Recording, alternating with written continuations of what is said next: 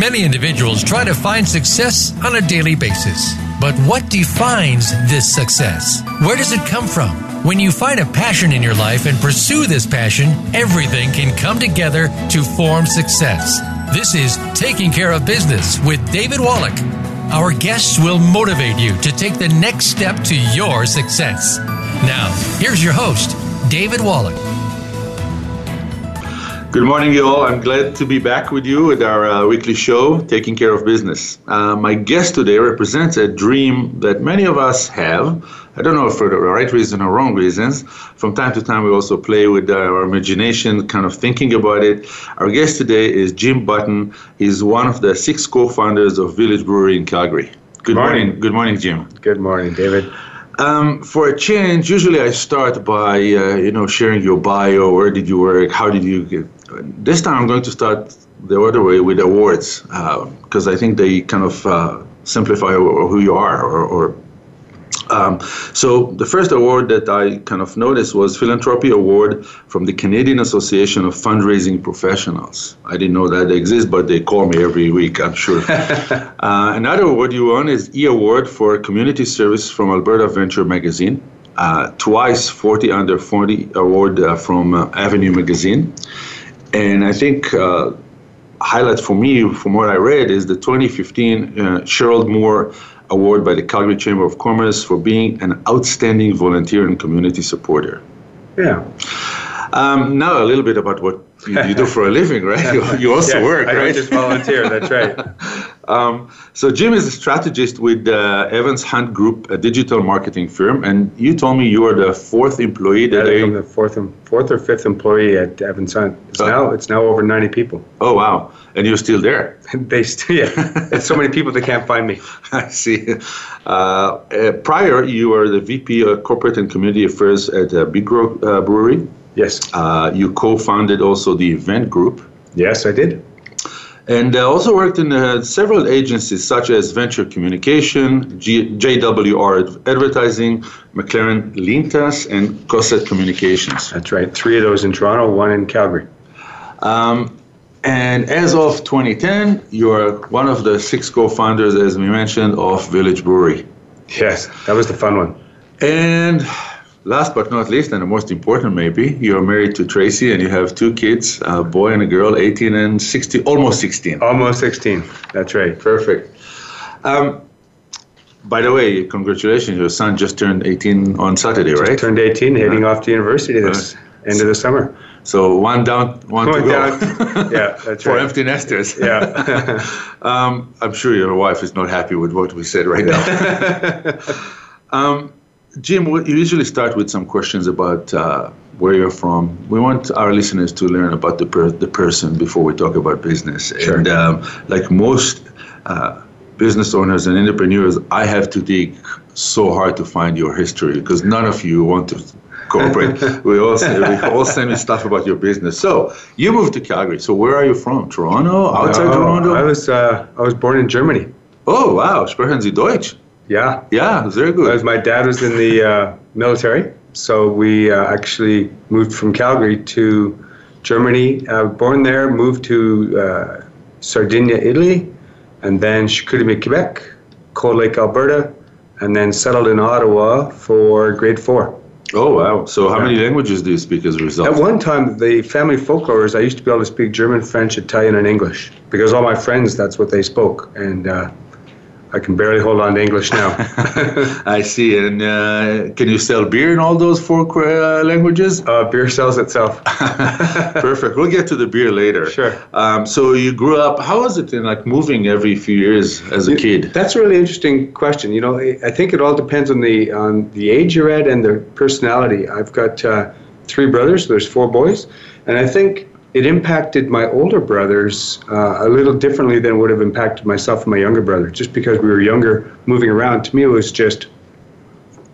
I think it built who I was. I'm a very open person, make friends easily. I, you know, that type of thing uh, comes naturally to me. So I think that's in large part because I moved so much when I was young. I had to move all the time, uh, so make new friends every time. What age did you kind of move to Canada?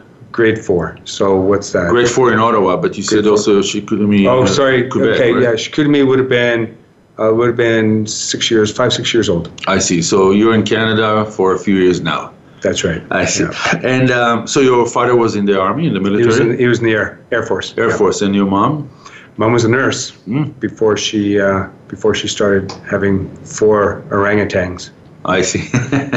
um, and um, you know, we'll, we'll get later to uh, your uh, your work and your community service, and, and but is it kind of something that comes from the family? Did you see it at home, or you just on your own kind of decided to become a volunteer and a community service person? I, I, yeah, is it in our family? I think no. My dad, my dad was uh, my dad was a very giving man, and my mom was really giving. Um, the difference might be. Um, my, when my dad retired, he started a company and, and he had to invest a lot of time into that company. My mom was working. We were kind of left on our own, which I think happened a lot more uh, back 30, 40 years ago. The kids were just yes. sent out to do it themselves. I didn't really start volunteering until I moved to Calgary in 1993. I see. Okay. Um, your siblings, what do they do? One is here in Calgary. He's a retired financial planner, Mm-hmm. uh, and uh, one lives in Regina. Is retired from the military and now has been 15 to 20 years as the VP at the University of Regina. And my youngest brother has uh, has been in the tech technology, mobile um, space. He's now at Freedom Mobile, living out of Waterloo. Okay, so uh, enough with the family. Let's Yeah. focus about Jim. Yeah, there's too much talk about them already. Exactly. Um, so, what kind of a kid were you? You know, you moved to Oh, Canada at yeah. uh, age six. You said you were very open because of all the traveling, and you had to adjust to different uh, environments and cultures. What kind of kid were you? Uh, hyper, quiet, geek. Uh, Yeah, I was. Uh, I was. Every report card says Jim disturbs others. Jim needs to focus. So I think I might have been hyper. I might have been very social. I was that guy in high school that was friends with each club, whether you were the smokers, whether you were the uh, uh, tech guys, whether you were the uh, uh, what were the guys that used to do the uh, videos? Anyway, the AV team, the sports team. I was friends with everybody. That's just kind of how I've always been. Uh, very social. Got into a lot of trouble. Um, That's perfect. probably because my younger brother and I just enjoyed causing trouble. Any uh, sports, extracurricular? Play sports all my life. What kind? What, what's your favorite? Uh, my favorite would be soccer. Oh, perfect. for sure. Football. Football. I I apologize. Yes. Yes, uh, we call it football. Yes, yes. Not the football we play with the hand. The See, if I had said football, then I would have. You would have asked which football. yes, I had to solve it. so, which, who's your team? Uh, Bayern. Bayern Munich. Yeah. Yeah, no, that's This no, conversation's This over. conversation is going in the wrong direction. I knew that was going to happen. Um, so, um, extracurriculum during you know high school? Did you work? Did you do any I, social? I did work. I it was uh, it was it, we had to work uh, at one point uh, financially. Um, my dad's company didn't do well. We were all we were all had to go out and make money. So I started my first job at the age of 13. Uh, it was uh, a newspaper route. I then took on another newspaper route. I then took on delivering samples door to door, and then I added uh, delivering flyers for Sandy Boys Travel and Captain Cook Pizza. And this is where it gets interesting. My younger brother and I started doing that together, and we started a company called JP Enterprises. His name was Pat, and we uh, we would pay our friends one cent for every flyer that was delivered, but we were getting paid two cents for every flyer. So at an early age, I understood the uh, the power of running your own company. And um, what kind of samples were you kind of? Oh, it, would it could be whatever. Uh, at, I, it doesn't happen as much these days as it did then, but back then you could have a chocolate delivered, you know, at your door. It could be, uh, it could be popcorn. It could have been um, shampoo. It could have been, you name it. Uh, well, when we So we talk, just hang them on the door. when we mention uh, samples, I just want to make uh, sure that uh, everybody knows that uh, Jim did not bring us beer samples, and uh, we're very disappointed here. That's Uh, because I- we know come down and visit me at the brewery, and I'll give we know it's five o'clock somewhere. I know in Israel it's five ten right, so I can drink. Um, so um, if I call one of your teachers, Sure. what will they say about it? I say, "How's Jim?" I want to hire him. What It- kind of a person? It is he? It depends on which teacher. If you call Mrs. McFarland, I spent almost every fourth class underneath her desk, and she used to kick me while I was sitting under that desk because I think I was causing her a bit of, bit of trouble. That's uh, that's. and if we call another teacher, who should we call? Who who should call for a good reference? yes. Call Mr. Baker. Uh, He's why? my math teacher. He Oh. uh, he was arguably the hardest teacher I ever had in in school, um, but the teacher I respect the most because he got me to invest time and, and and really appreciate math. So ever since then, I've loved math. But he had to sit over my shoulder and pound me. So you graduate from high school, and then what? Uh, Graduated from high school, went to University of Guelph. mhm. uh, with uh, to uh, graduated with a uh, psychology major, business minor. Then went uh, came out here to actually to state, uh, played on the their football team and was taking marketing, but I got injured and the course didn't really fit what I was looking for, so I went back east and uh, went to school at Sheridan College for advertising. I see, and that's in That's in Oakville. in Oakville. Yeah. And uh, you you graduate from uh, your studies, your uh, and and then what? Well, Where did you I, live had a at that univer- I got, went to university and college, and then so I started working in a welding factory. I was a welder in a freezer factory uh, for about seven months, while I was looking for a job in my uh, chosen career, which was advertising.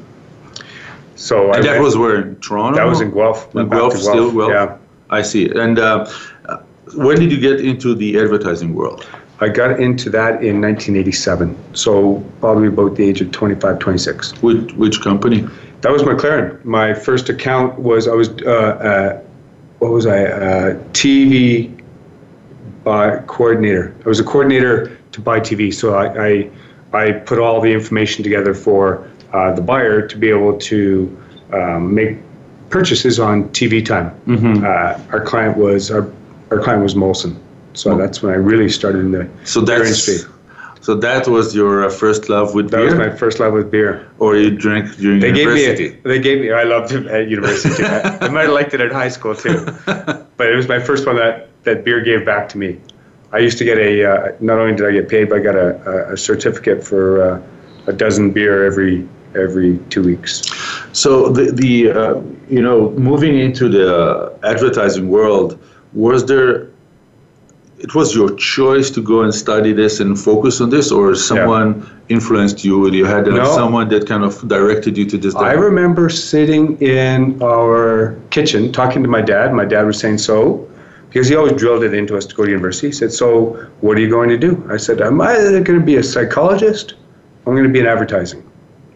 My dad's a uh, air traffic controller, navigator. He's a very linear uh, gentleman. And he said, Well, you have to pick. And I said, I did pick. I said, I'm either going to be this or this. He says, You're not picking. I said, No, I am. It's it's the study of human behavior. And that's that's what I care about.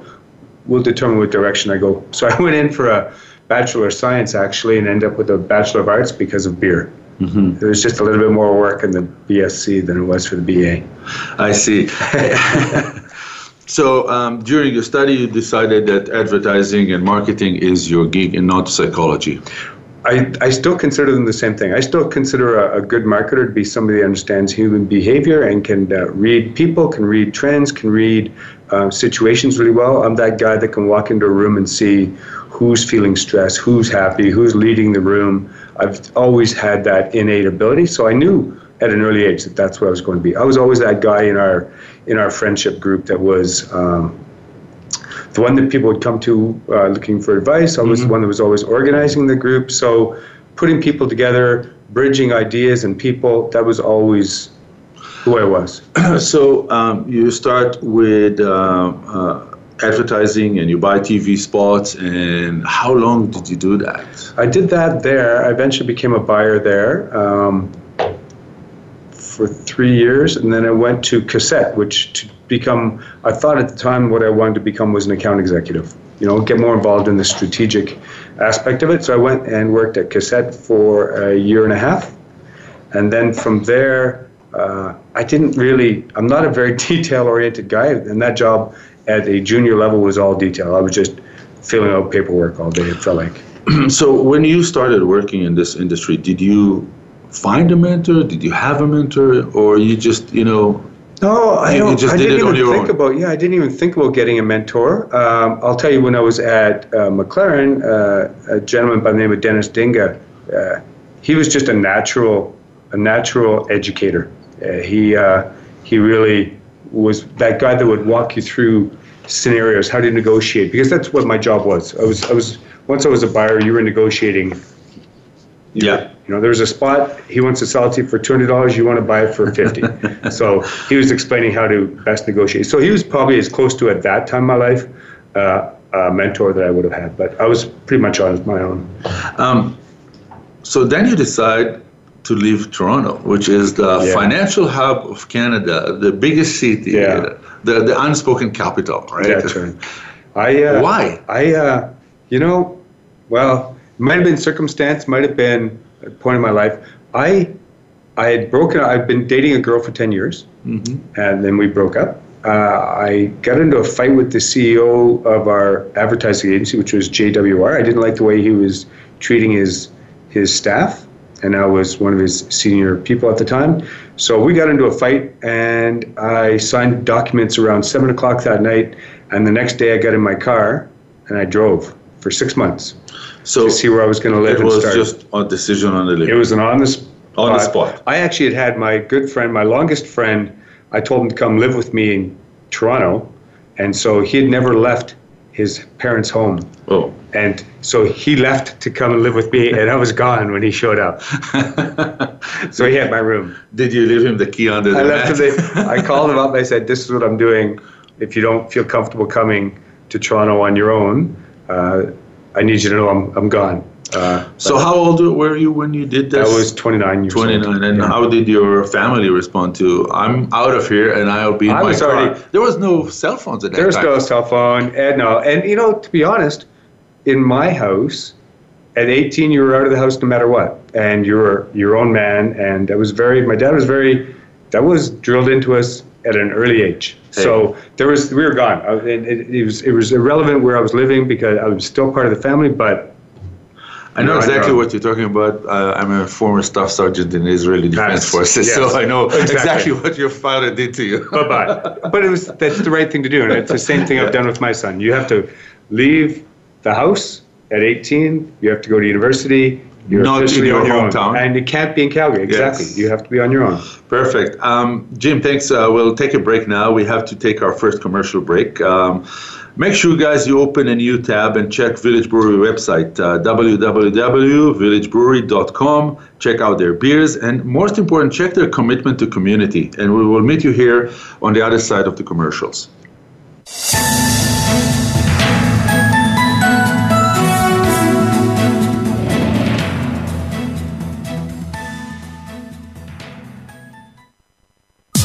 Streaming live. The leader in Internet talk radio. VoiceAmerica.com. Now you can take your favorite Voice America radio program with you anywhere. Sign up for our mobile app if you have an iPhone, Android, or Blackberry. The Voice America Interactive Radio Player, powered by Aircast, gives you the freedom to listen to any of our programs anywhere, live and on demand. No registration is required. Listen to your favorite Voice America hosts and discover new ones. Download the Voice America mobile app for iPhone, Android, or Blackberry, powered by Aircast. Visit the Apple iTunes App Store, Blackberry App World, or Android Market. Tune in to the Voice America Variety channel on the Voice America Talk Radio Network. Voice America Variety broadcasts a diverse array of topics, reaching a global community. Our experts come from all walks of life, and the topics they discuss are everything from current events, arts and entertainment, leadership, parenting, relationships, self improvement, career advice, and a variety of other topics. Check us out today. You're sure to find something of interest. Voice America Variety. Talk on today's hot topics. Ask the experts. Call toll free right now 1 866 472 5787 and ask our All Star team to answer your question. That's 1 866 472 5787. Thank you for calling. VoiceAmerica.com.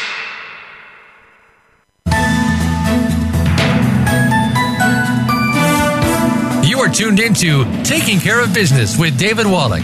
To reach the program today, please call 1 866 472 5788. That's 1 866 472 5788. You may also send an email to dvwallach at gmail.com. That's D I V I Wallach at gmail.com. Now, back to this week's show. Uh, we're back with our guest, Jim Button, uh, one of the co founders of Village Brewery in Calgary. And Jim, before we kind of uh, went to, into commercial, you mentioned that you got into your car and you drove away from Toronto. And, you know, when I made a move, I did a whole process of finding where I want to live. So, what kind of process did you make in terms of deciding to move from Toronto to Calgary? Yeah, I'm a bit of a different cat that way. I, uh, I'm not a big. I'm not big in research. You know, you've obviously done your research here. That's just great. But I'm not a. I'm more of a tactile. Feel it. I need to feel, uh, feel and sense everything. So, I got in my car and I drove east, not knowing where I was going to go. Uh, but I just knew I wanted to find the spot that I would thrive in, that I would enjoy, lots to do. And so I drove east. I ended up, you know, at Trois Rivières. I went all the way through Quebec. I went through to uh, the east coast, all the way up to Halifax. Spent a bunch of time in Halifax, and I would just sleep on on couches. I would sleep in my car. I get the occasional hotel room when I couldn't find another way to do it, and uh, I would call up people in advertising agencies, and or I'd go to bars. Uh, and I would just ask them questions about what's the market like, what's the opportunity. Do you think this is a good city to start up an agency? And the town that really uh, welcomed me, you know, and I've stayed as a result, is Calgary. When you when you f- come into Calgary and you call somebody up and say, "Hey, I want to," and remember, you have to call somebody up by pulling off the side of the road, getting a yellow yellow pages out and look, right? So it's not as easy as googling something now um, and calling while you're in your car.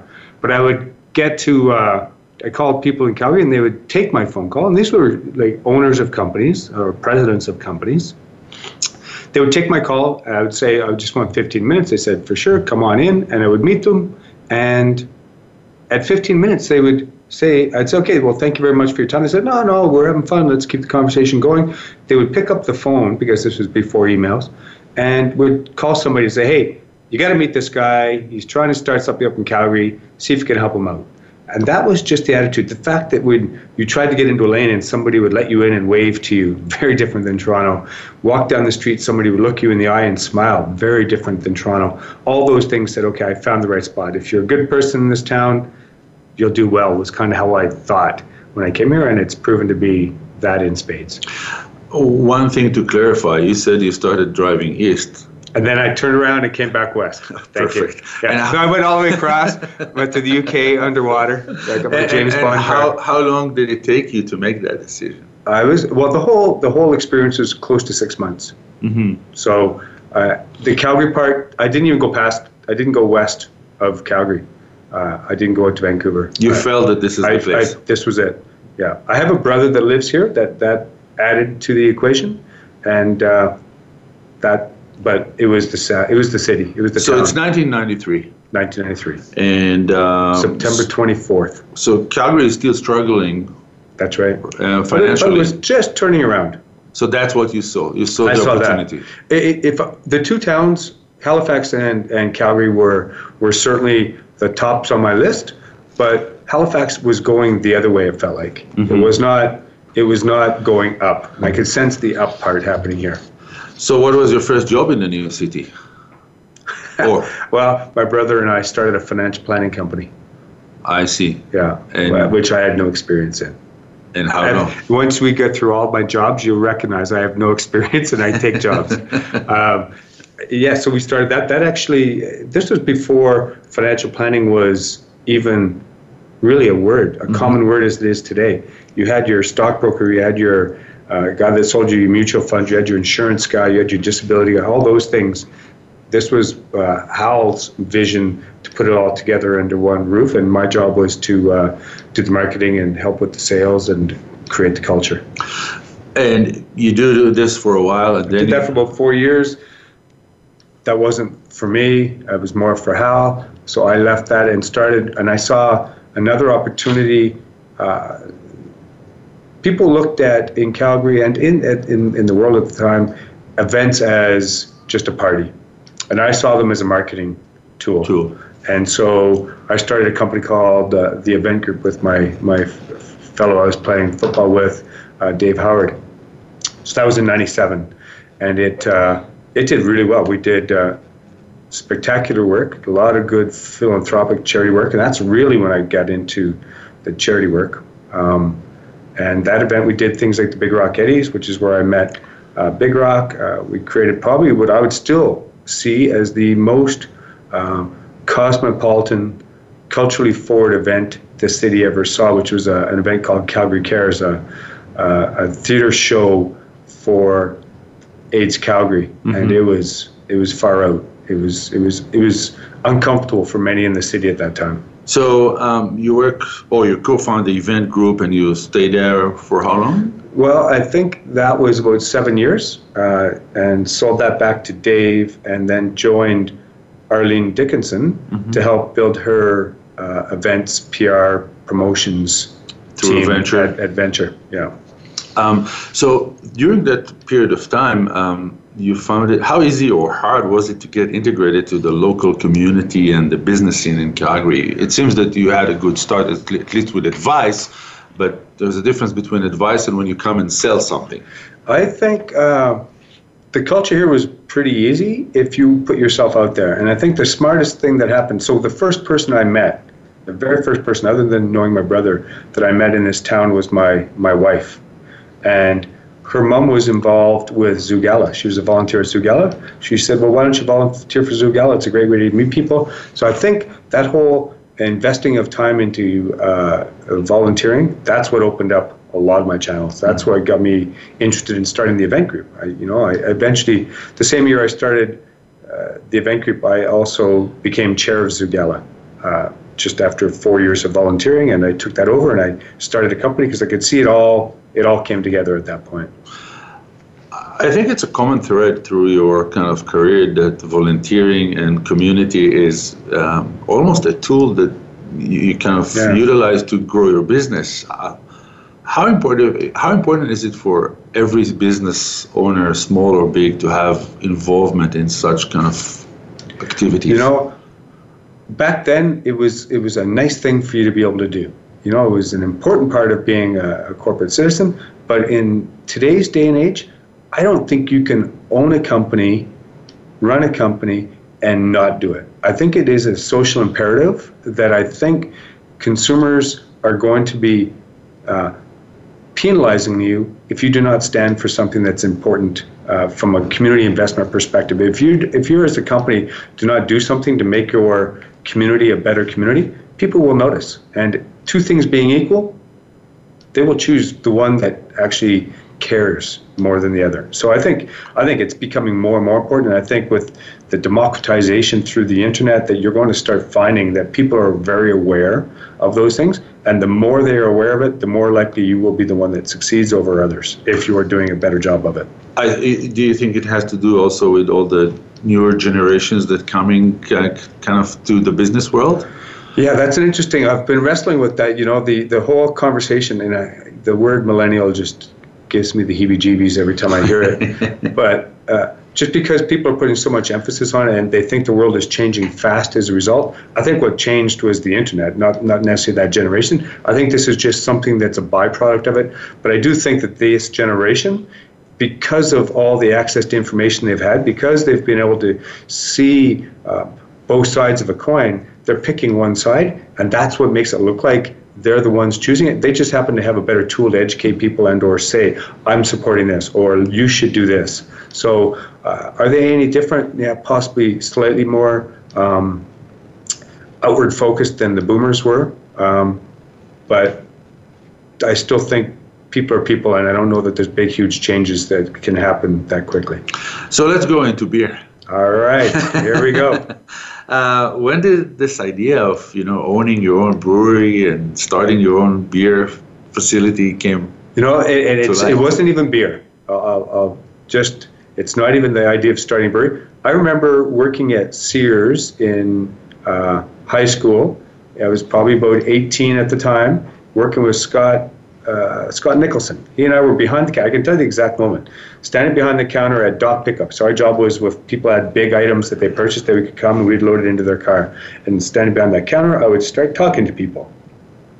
Employees would leave their bags there so that they wouldn't be accused of, of theft. So they'd leave their bags there and they'd collect them at the end of the day. And I'd have all these conversations. I just thought to myself, I said, you know, someday, I said this to Scott, someday I'm going to own a bar because I love standing on this side and talking to people.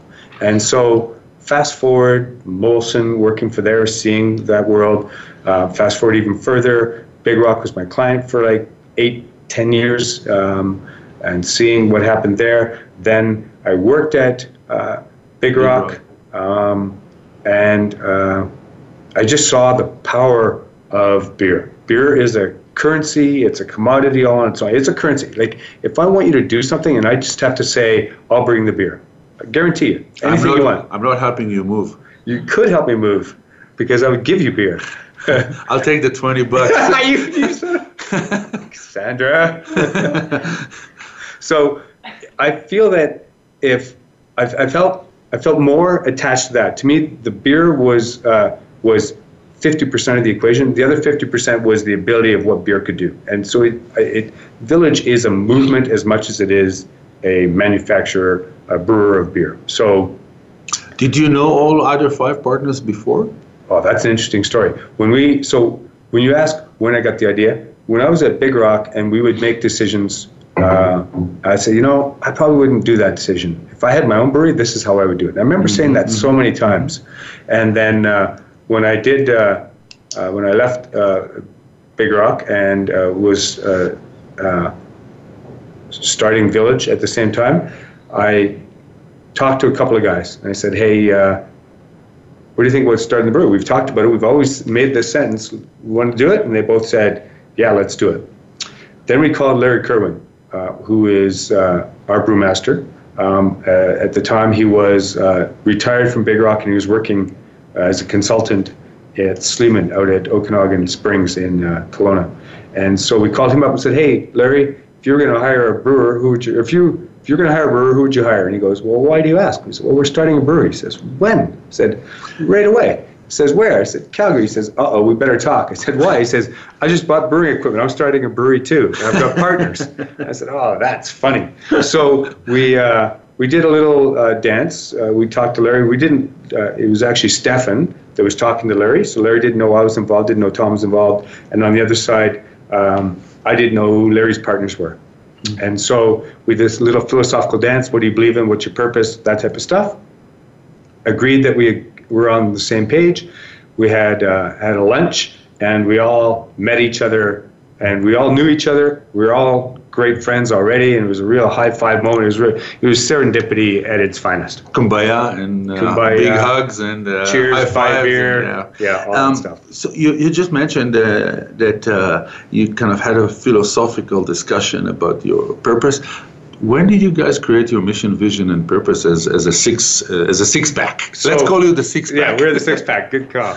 Actually, I've never done that. Beautiful. Um, I have uh, trading uh, trademarks on that. Yeah, yeah um, we, uh, well, I have to tell you about one other partner that came in. Uh, Alan and Rob are uh, with AM Jade. Uh, so we had five partners, is what we were we were originally doing. Going through the process of building the brewery, getting equipment. Alan and Rob own a company called AM Jade that actually buys, takes apart breweries, mm-hmm. buys, sells equipment. So they're 15 years breweries all around North America, all around Europe.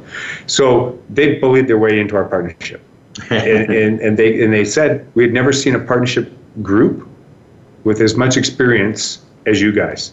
So they really want to be a part of it. They had many opportunities in the past, but they, it's always either uh, somebody that's in real estate that loves the romantic notion of starting a brewery and goes out, but never has he, they seen this. So there were six of us, six partners. Um, we sat down at the very beginning, and I made them do mood boards. Being a marketing guy, mood boards. Tell me what you see, and I give them magazines. They have to cut out pictures to come on a piece of paper. They looked at me like I had fell from another star. Yeah, who are you? But I made them do that because I wanted to make sure that we really understood what we what we what we believed in. What was our purpose? And through that, we came up with uh, the process.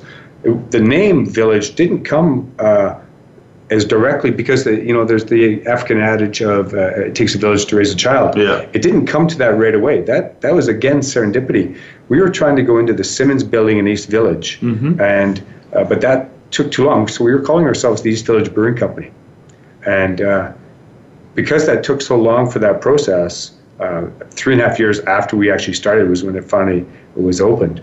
Um, we decided we couldn't go in that space, so instead we dropped the word East. It became Village, and then all of a sudden I had the aha moment of this is exactly who we are. Our purpose is to gather people around community. This is what we've all talked about. This is why we want to be having the brewery. So that's where uh, it takes a village to raise a beer came from. was after we dropped that. So, um, how does the six pack work? Uh, it's tough to have uh, Six- six pack as partners. Uh, like, who is responsible for what, and how do you make decisions, or whether it's the day to day decisions, strat- strategy decisions, uh, operation decisions. How does it work on a six pack? So I'll answer that in two parts. When we started the brewery, because we knew each other and we implicitly trusted each other, I had I paid zero attention to what equipment Larry was Larry Allen and Rob were buying. I didn't pay any attention to the structure that Tim was putting together. I didn't worry about any of the operational things. You know, when it, came to our pro forma, I didn't pay attention to that. Stefan had it. Um, Tom had the distribution. I had the marketing. So and the communities. Tom and I share that. So at the beginning, we all just went out and did stuff. We'd come back, have a meeting, and say, okay, here's what I'm doing. This is a big purchase. Everybody good with it? Yes. You know, and that's so it was very fast. We were able to move fast, uh, lightning fast in getting going because we had everybody doing areas of expertise taking care of it. Fast forward to the operational side. Only two partners are um, operation are, are, are what we call employees of the brewery. That would be Tom and I. Marketing, sales, both of us handling community. We've hired a gentleman to run um, the operations of it. The other partners still invest time, but they have other activities that are their priorities. Um, I'm kind of split 50 50 between Evans Hunt and Village, um, but I still probably put 45, 50 hours a week into, into Village. Um, so, right now, that partnership group gets together on, on big decisions, but operationally, uh, Tom and I are in there day to day. And I'm sure that those 40, 50 hours as you spend a week uh, at the brewery, you also have to taste the beers, right? To make sure that the Every once quality while, is. I do get that. Yeah, lovely- perfect. We actually every Friday there's a, a tasting. So Oh, okay. if you want to come down, What time? I'll tell you, 10 a.m. it's a perfect time to start drinking beer. Uh, we have to take our second commercial break. Um, open a new tab and now check uh, Jim's blog and Jim's uh, website. It's www.gatherwithjim.com. Uh, check his blog and follow him on Twitter, Facebook, and Instagram, as well as connect with him on LinkedIn. And we will be back with Jim in about two to three minutes.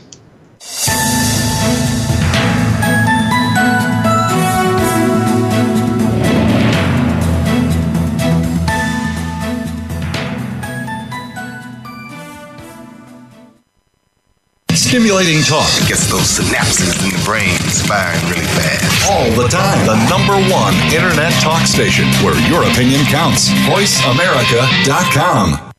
Follow the Voice America Talk Radio Network on Twitter. We're at Voice America TRN. You'll get the latest fix on what's happening with our shows, this week's featured guests, and general happenings that you should know about at the Voice America Talk Radio Network. Now you don't have to miss anything when you're away from your home or office. Just go to twitter.com forward slash Voice America TRN or follow along with us at Voice America TRN, the Voice America Talk Radio Network. We're on the cutting edge of social media. Can you keep up?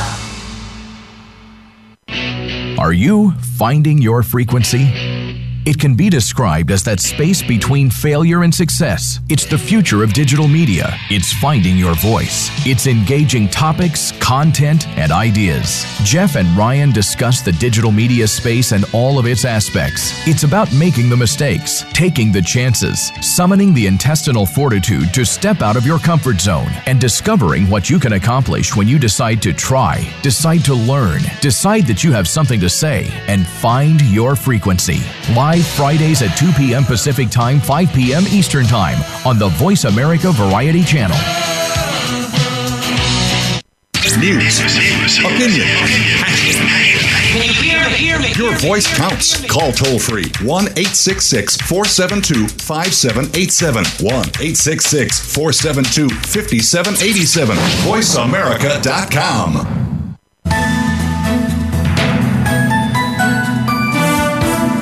tuned into Taking Care of Business with David Wallach. To reach the program today, please call 1 866 472 5788. That's 1 866 472 5788. You may also send an email to dvwallach at gmail.com. That's D I V I Wallach at gmail.com. Now, back to this week's show.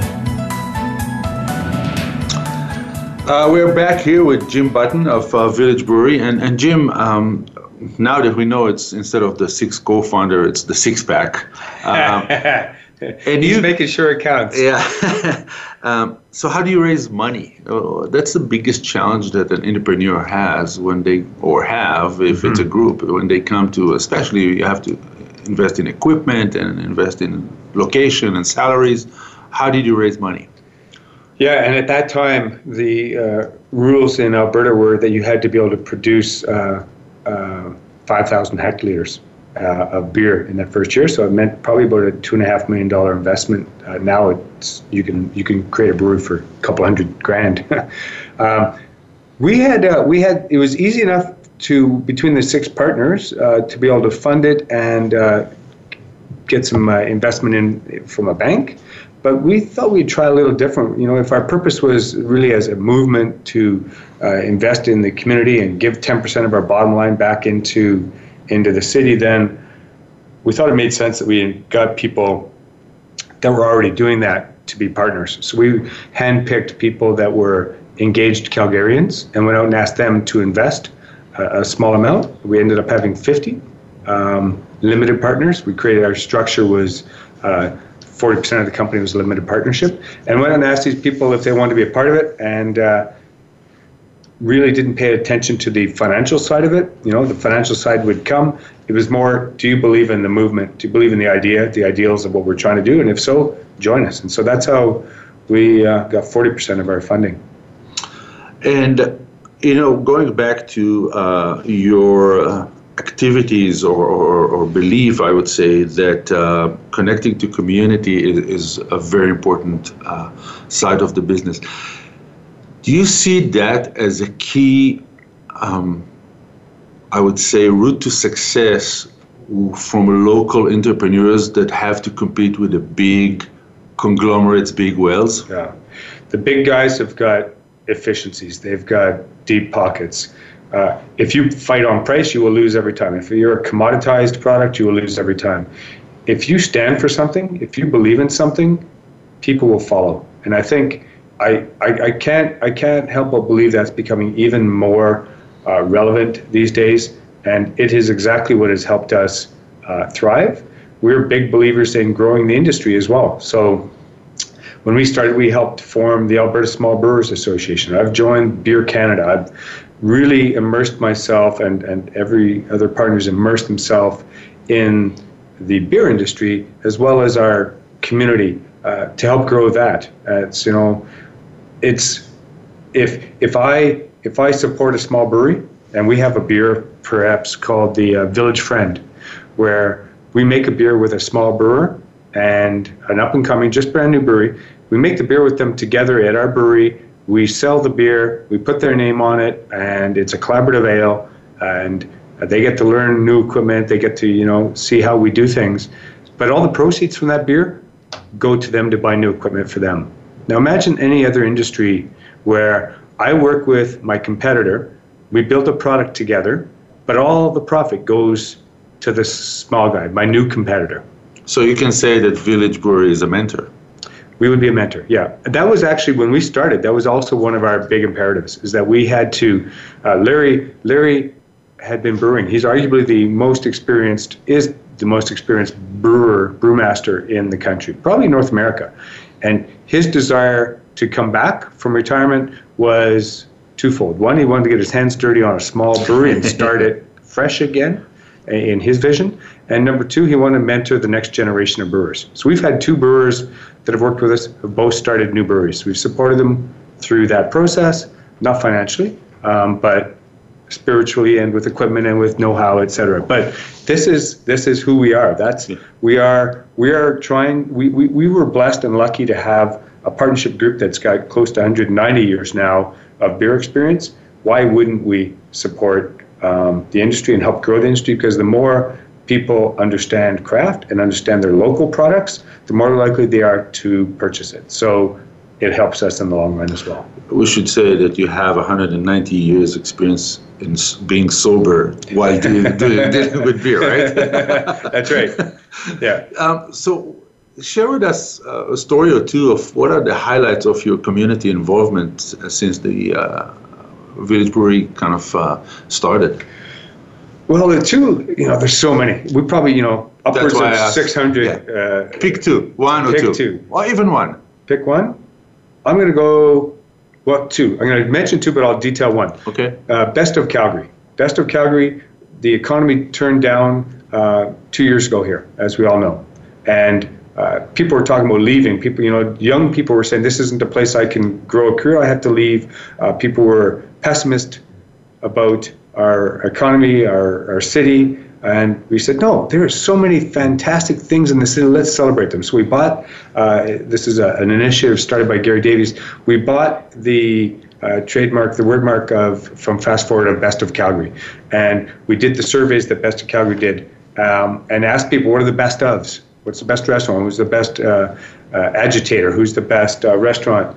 And we not only celebrate all the great things, but we also made a conference, an ideas week, where there's uh, uh, a week long conference on what do we need to do to make the uh, city a better place. We had the TELUS Community Day with the ATB uh, Business Day, the first Calgary Financial Labs, where you had 10 different things. There's an incredible immigration dinner on Monday that I'm going to with five different immigrants making different meals from their from their country. So this is a, a long a long path, but it's something that's really important to the city and something that would be uh, uh, in my dream 10 years from now would be a long, full thing.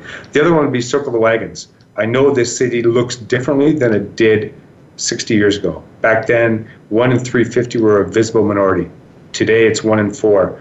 In 2020, it'll be two in five. Our city has changed, but people still see us as a bunch of old white boys, uh, cowboys, and, and oil and gas, right? And that's not who we are. If you come to the city, you will see it's a very vibrant, multicultural, exciting town. And people that live in the suburbs, uh, people that lived here a long time, think it's a boring town. People that are new or live downtown say there's so much to do. So we created this festival called Circle the Wagons, and we're going to just move it. It started in the epicenter of the city, built up a built up a following, and are going to move it out into the suburbs so people can actually see all the great stuff that happens. And it introduces people from downtown to the suburbs. Five thousand people the last two years have come to this event, and it's it's glorious. It's, coming September 9th. Um, Jim, I'll take a break from business and I want to ask you a very personal question. Uh, you're fighting uh, your own, own, personal war, and um, can you share with us? Sure. Um, you can find out a lot of information, as you said, at gatherwithjim.com, which is a blog I started to try and help people that were uh, confused on how do you deal with somebody that has cancer. You know, what, how do you approach them? What are the questions? If I have cancer, um, where are my resources? So I just want to be able to help people through that through that website. But three years ago, I was uh, rafting with my kids, and I wasn't. Something didn't feel right, and I uh, so I ended up two days later going into the hospital. Found out my appendix was was about to burst, but uh, the doctor, in doing that, had to do an X-ray. And when he did the X-ray, he came back. He said, "Okay, Jim, uh, yeah, we have to get your appendix out in the next two hours, but your bigger problem is you have a baseball-sized tumor on your on your kidney. You have cancer." I said, "Okay, this is a bad day." Went uh, went through that process, had the uh, kidney removed, and got tested every six months. Um, and about, I think it was about nine months, a year later, can't remember exactly, but got tested my one of my tests uh, showed that it had metastasized now in my lungs, Uh, so I had 15 lesions in my lung. So I've got um, renal cell carcinoma is what it, it is, and so the it's what is it? Stage four terminal renal cell carcinoma. And so uh, in that doctor's office that day, he said, uh, he said, Jim, you have uh, you have a year to live, and that's passed. I've, I've I'm, a month or two away from that. It was the last May, so yeah, so a month away. Um, and so I, you know, I went home and I, I started thinking about uh, what what does this mean? You know, how does this change my change my life? Does it change my life? And I got this most interesting text.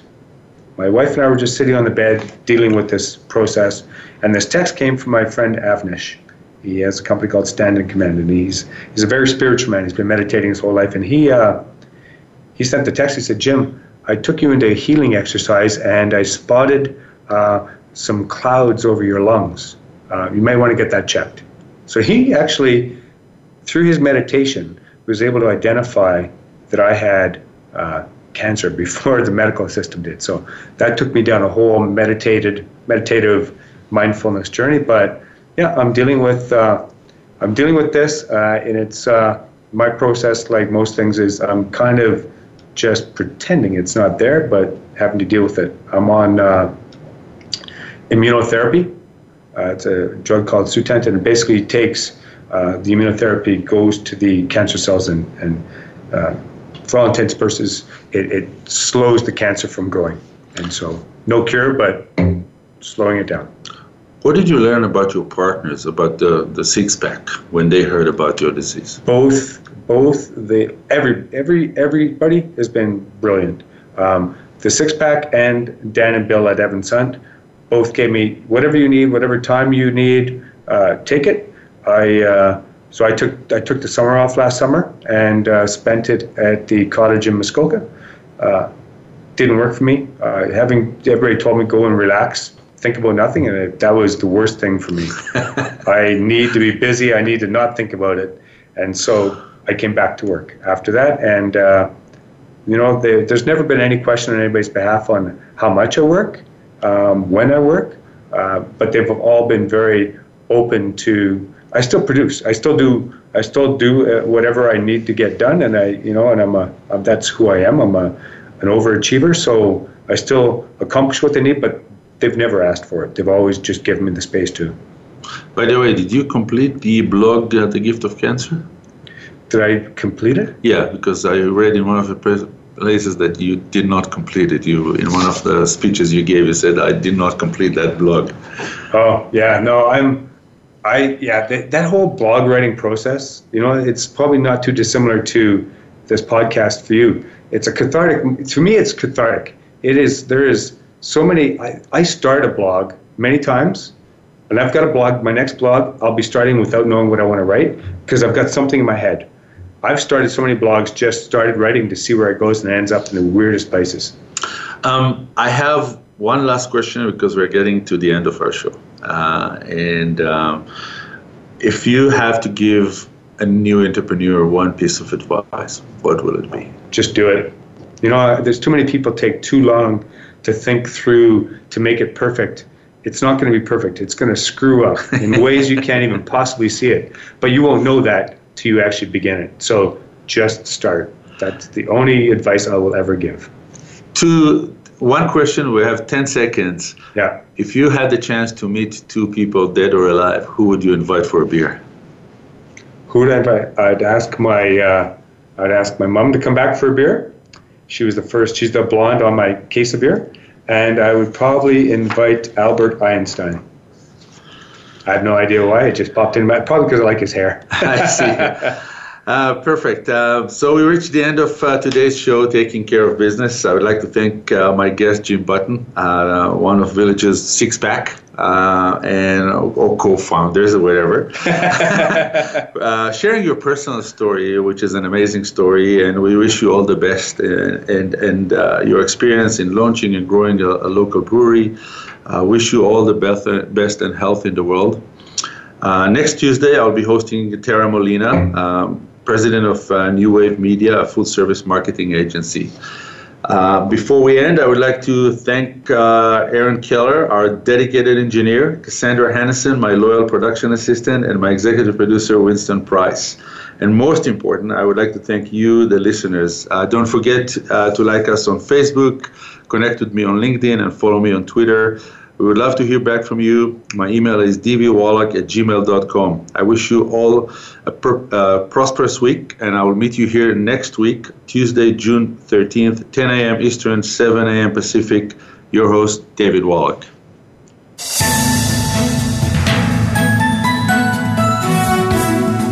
Thank you for listening to Taking Care of Business. Please join David Wallach again next Tuesday at 10 a.m. Eastern Time, 7 a.m. Pacific Time on the Voice America Variety Channel. Until we talk again, make your week as great as you want it.